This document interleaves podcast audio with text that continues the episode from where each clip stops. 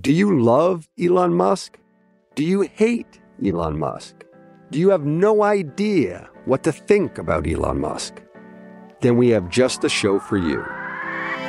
He's become even more larger than life. Buying Twitter doesn't get us closer to Mars. They are like really close to the edge of like everything falling apart. Like, oh, Elon, I volunteer, put a chip in my brain.